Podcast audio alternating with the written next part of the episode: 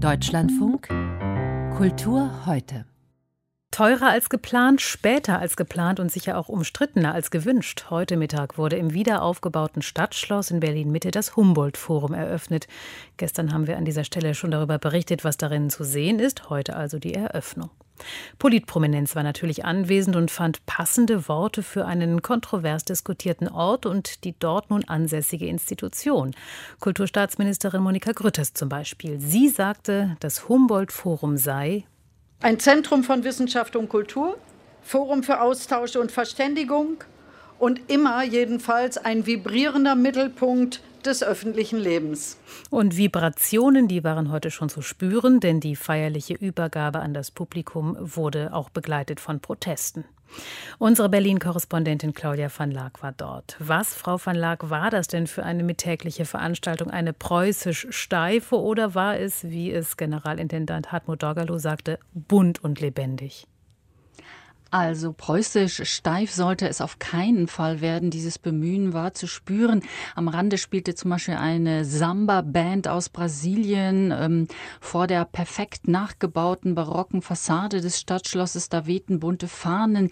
Da war in vielen Sprachen das Wort offen zu lesen. Also spielerisch und weltoffen wollte man sein, will man sein. Auf keinen Fall preußisch korrekt.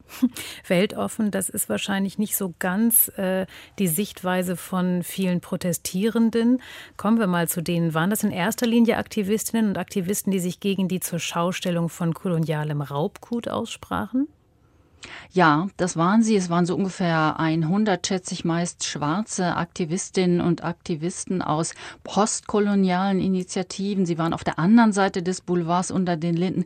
Lautstark, sehr laut waren sie. Sie haben ja lange vergeblich versucht, den Bau des Homeworld Forums zu stoppen, haben dagegen gekämpft, sprachen heute von Ignoranz, Gleichgültigkeit, Gier und dem unbedingten Willen zum Machterhalt und sie skandierten, reißt es ab, reißt es es ab, nehmt dem Humboldt-Forum das Geld weg. Hören wir mal in eine Rede rein.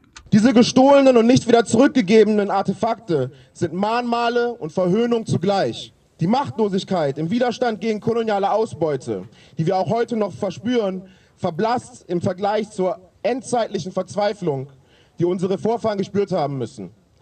Diesen Schmerz nachzuempfinden, sich wirklich darauf einzulassen, wirklich zu fühlen, lässt das Mark in den Knochen gefrieren. Und diese Aktivisten, die wollen auch nicht mit dem Humboldt-Forum zusammenarbeiten, auf keinen Fall. Am Tag zuvor hatte noch der Generalintendant Hartmut Dorgalow seine Hand ausgestreckt, hatte alle Kritiker eingeladen, sich am Dialog zu beteiligen. Aber diese Aktivisten sagen nein. Hm. Reißt es ab, reißt es ab, so haben Sie gerade zitiert. Und das ist ja auch eine Forderung eines Vereines, der eben den Abriss des Hohenzollern-Schlosses und den Wiederaufbau des Palastes der Republik fordert. Äh, auch die Geschichte des Ortes ist ja Thema in der Berlin-Ausstellung des Humboldt-Forums. Diese Forderung aber, das kann eigentlich nur eine symbolische Forderung sein, oder?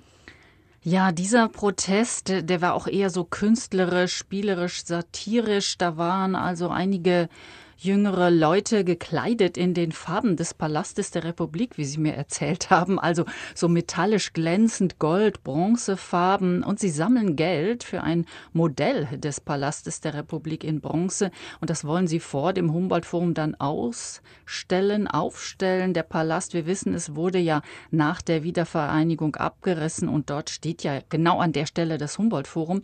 Und hören wir mal Clemens Schöll, er ist der Sprecher der Initiative. Ich denke, dass in einem wiedervereinigten Deutschland auch die Gebäude der Ostmoderne eigentlich ein gesamtdeutsches Erbe sind. Es geht darum, welche Geschichte wird in Berlins Mitte repräsentiert? Ist es eine Geschichte, die eine Kontinuität seit dem Kaiserreich aufweist? Oder ist es eine Geschichte, wo Berlin den Zweiten Weltkrieg verursacht hat, erlitten hat, wo es die DDR gab, wo es einen Wiedervereinigungsprozess gab?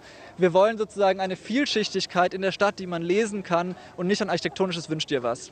Soweit die Initiative Palast jetzt. Claudia van Laak war das aus dem Berliner Landesstudio über die Proteste, die die offizielle Eröffnung des Humboldt-Forums heute Mittag in Berlin begleitet haben. Vielen Dank.